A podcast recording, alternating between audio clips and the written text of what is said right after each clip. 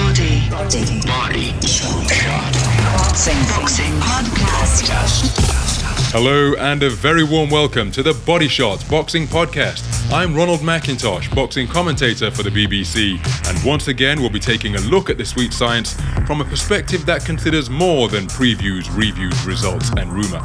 In this episode, we look back at one of the most significant encounters ever to occur in a British boxing ring. Tonight, history is to be made because for the first time ever, two British boxers will contest a World Heavyweight Championship. There was no love lost and plenty of bad blood ahead of this historic domestic dust up between two Londoners that had worldwide ramifications.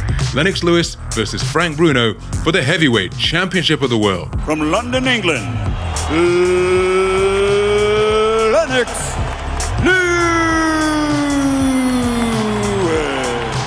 I was the new, Frank was the old, and for us to get together was very important. Fighting out of and representing London, England, please welcome Britain's favorite son. There is only one, Frank Bruno.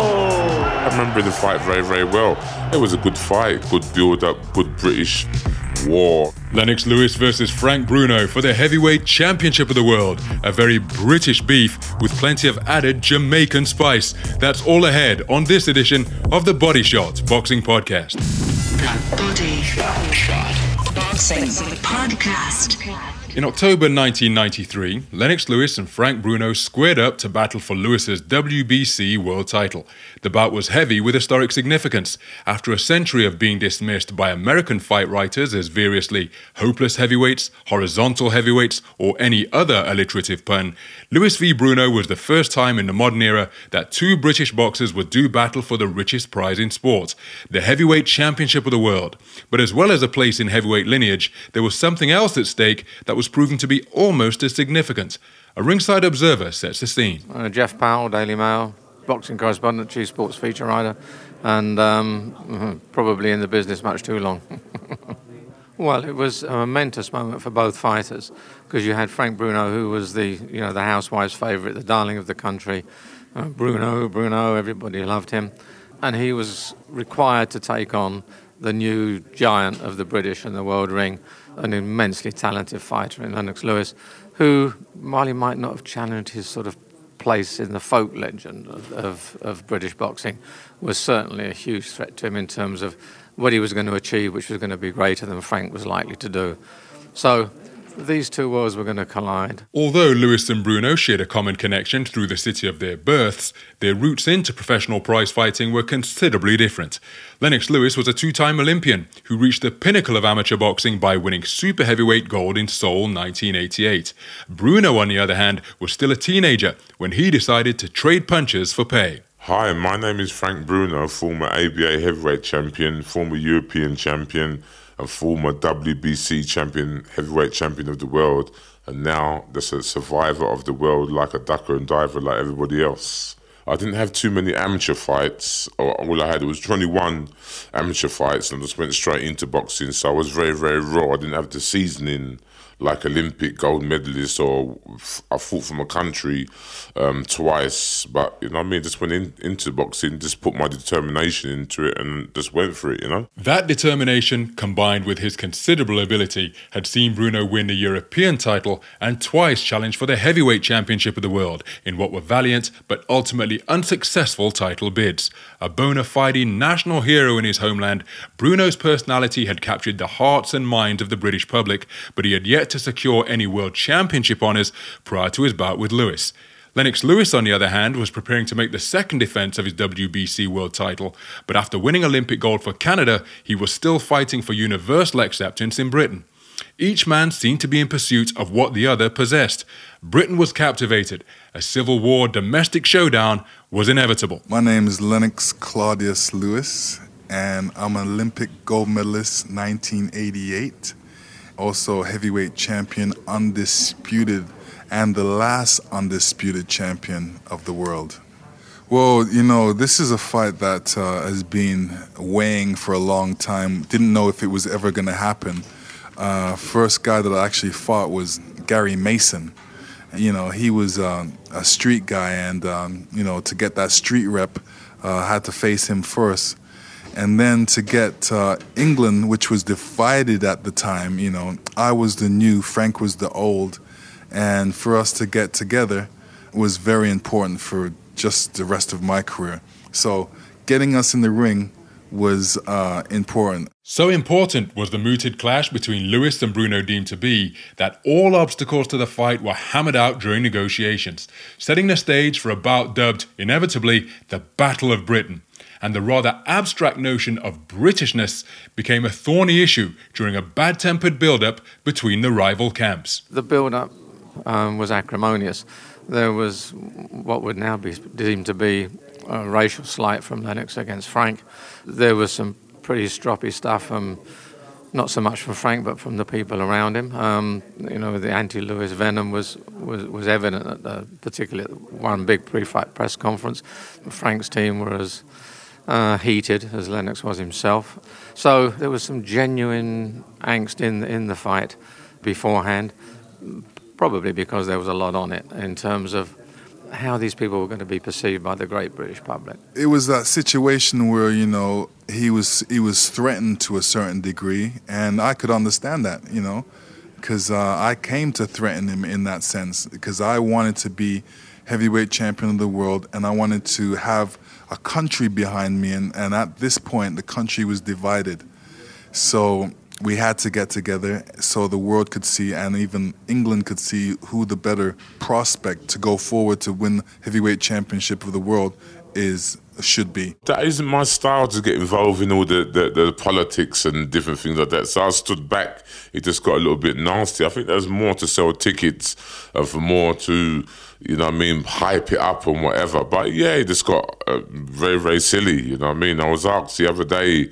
um, they don't class him as English, but he was born in East London, so he's English. But he, if his mum went to Canada to immigrate, that's not his fault. And if he won the Olympic gold medal for um, Canada, that isn't his fault. So I don't really get involved in politics or the slagging down or to steep as low as some people can steep. But that's how some people steep low to try and hit a sore note or to get you on your back foot or whatever. But I don't really get involved in that politics. So I know when I look myself in the mirror, I know who I am, and I'm proud of what I am. I think he meant everything he said, and I meant everything I said, but I only spoke reality in in that sense. And um, I think I did crawl his skin a little bit and uh, made him upset. I think he's upset even today a little bit, reminding him of what happened during the build-up. You know, these are the things that happen in the sport to get people's blood up because we're, you know, we're gladiators and. Uh, you know, for me, if anybody called me names, it would really upset me, and I would want to get in there and settle the score in the ring. Very personal because he was saying some really crazy things about me. We went on Sky Talk show the other day and we shook hands and whatever. But if he really look, looks back at himself, if he really looks back at what he was saying and whatever, if he really looks back at the background, if he really looks, you know I mean, his mum's Jamaican, my mum's Jamaican, you know I mean, he was born over here and whatever, and what we've done for the country, what we've done for blacks, what you know I mean, to pave a way for certain youngsters or whatever, it was very, very low, you know I mean, of him to really come out with them different things. But sometimes they say them things to get you on the wrong foot. But sometimes you can't really steep when people want to hit you low and say crazy things. Sometimes they can fire you up or whatever, but I thought it was a little bit below the belt. What was most incongruous was that there was racial stress between two terrific black human beings, and that was that was weird. That that happened was, I think, unfortunate, but it gave an edge and a spice to the fight.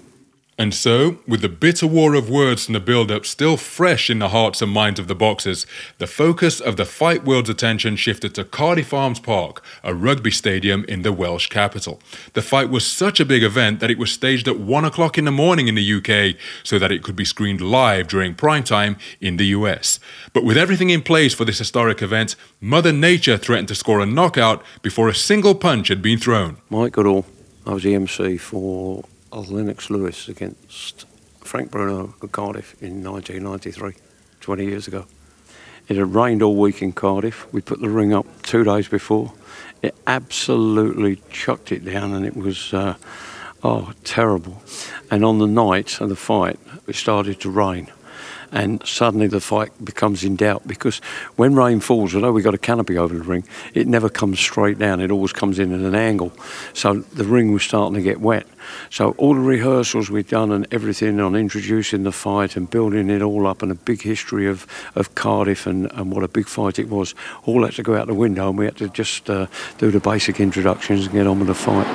Ladies and gentlemen, the challenger for the WBC Heavyweight Championship of the World, Frank Bruno! Biggest fight that we'd ever seen in Britain. The WBC Heavyweight Championship of the World between two Brits in Britain, never been done before. It was absolutely fantastic. And now, ladies and gentlemen, the WBC Heavyweight Champion of the World, Lennox Lewis! Very, very electric, very, very noisy, and and, and it makes the hair stand up on the back of your neck as you introduce them. You, you can feel the hairs coming up on there, and you get a little sense of nervousness. And I was certainly nervous that night. It was the biggest fight I'd ever done, and it was fantastic atmosphere. It really was. Also, Lennox Lewis there, and Mickey Vann was the, the referee. There's only three of us in the corner, you know what I mean? So I, I didn't see no one else but Lennox Lewis. Any stare down you go into the ring, it's war. You know what I mean? So when you go into the ring, you don't play go in the ring to play chess or tiddlywinks or whatever. You go in there to do some damage, or either the guy's going to do damage on you. So I would rather do damage on him than him do with me. So the stare down was very, very serious, very, very positive. Mickey Vann was the referee, and Mickey Vann is only about five foot ten, and they're straight over the top of him, straight in one another's eyes. But by Christ, they didn't have, they didn't stare at one another at the time, and really, you know, there was evil between them. There really was. I'm sure there were some bad intentions. They they they, really wanted to go at one another for what had been said and what have you. All right, yes, it was for the heavyweight championship of the world, but there was a bit of personal, I won't say hatred, but there was just personality clashes between them. Uh, they wanted to settle a score, and when they looked at one another, they meant business. He definitely came out after me in the first few rounds like he wanted to really prove something. So he had me on my back foot. The perceived wisdom, and I was party to that, was that Lennox was the more talented, probably the more powerful, even though Frank, you know, did pack a punch like a kick of a mule, but probably more powerful because he was better balanced and better organised. And I think what happened was that Frank decided, to hell with it, what have I got to lose, and came in the most relaxed we'd seen him for many a day, perhaps forever. He came in and decided he was going to go for it and he was going to let the punches go and, um, and, and see what happened. from my heart, from my mind, from my spirit, from my soul, to be quite honest. You know what I mean? Because I went in there thinking that I could do well, and I, I could, I was doing well. The atmosphere between them was, was they were anti one another and they both wanted to win. They really did.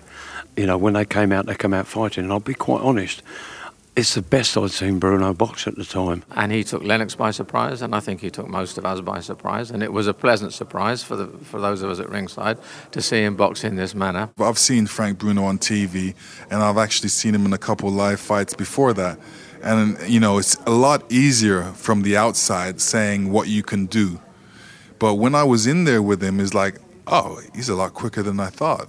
And, oh, he's hitting me a lot more than I thought. I was using my experience from the Tim Witherspoon, the Mike Tyson, the Bone Crusher Smith, from, you know what I mean, like Eddie Nielsen, Stuart Lithgow, Neil Allen, all the experience what I've, I've been in with different guys, you know I mean? I have them in my mind and have my set how I want to beat them and Carla Truth Williams, all, all different pe- people. I use everything that I'll go into every fight and try and put them into, into use. And the fact of the matter is that had he not got a tad overconfident because he was giving Lennox all sorts of problems, which was again surprising, had he not got overconfident and planted his feet and drawn his hand back to throw what he thought was going to be the decisive punch because Lennox was in trouble and was wobbling. Basically, you know, he hit me with one shot, which really woke me up.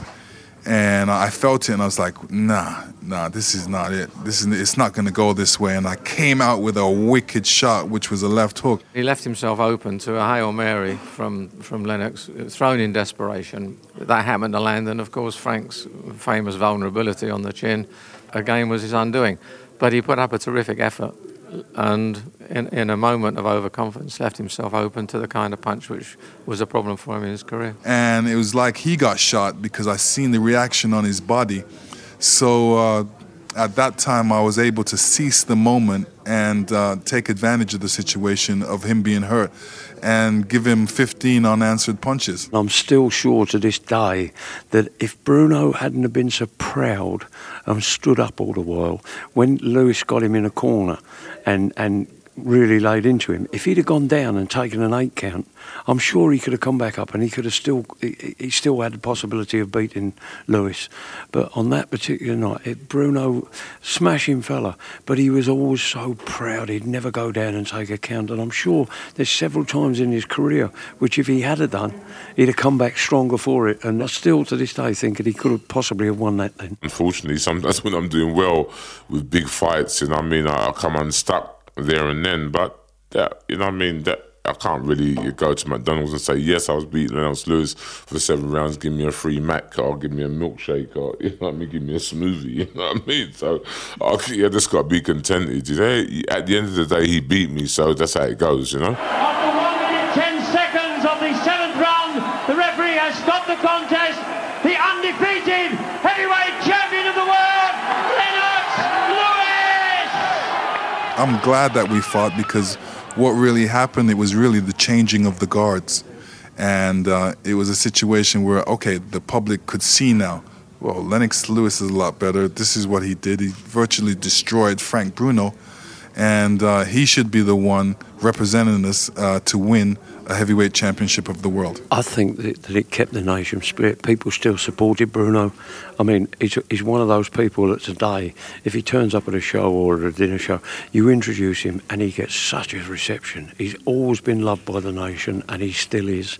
And the, what you get, uh, if he's in a big arena, everybody chants his name all the while. And exactly the same with Lennox. People went on and still supported Lennox and thought that, and, and accepted him as British because there was there was so much over because he boxed for Canada and what have you that, that he was Canadian, but his roots were British. And I'm pleased to say that he still shows that he's British now, and he, he's proud of that fact.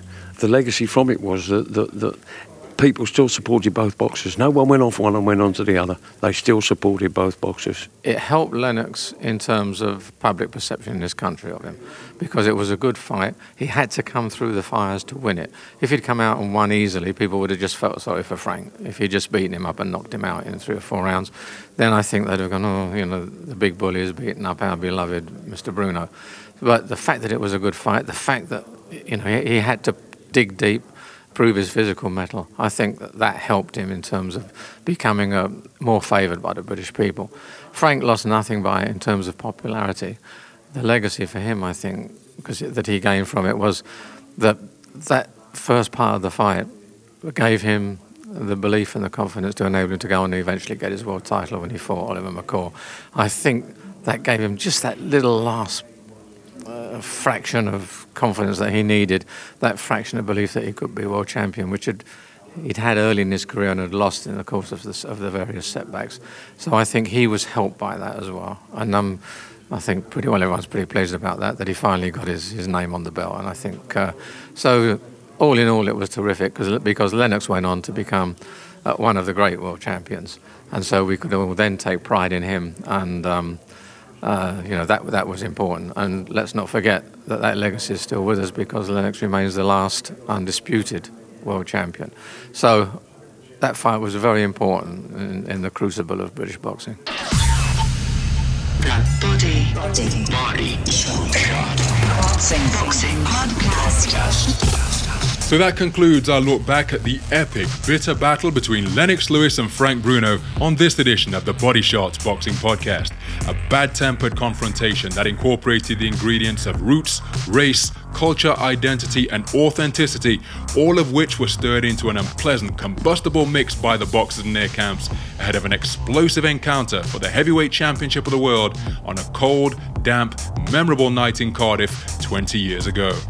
I'd like to thank everyone who took part in this edition of the Body Shots Boxing Podcast. Be sure to check out www.insearchofchampions.com to learn more about Lennox Lewis's quest to unearth future stars of the fight game and nurture them towards World Championship glory. You can reach me on Twitter at Macintosh Ronald. Check out and leave feedback about the podcast on my Facebook page. But until next time, thanks for listening and be sure to stay abreast of social media for updates and information about the next episode of the Body Shot Boxing Podcast. Body Shot Boxing Podcast.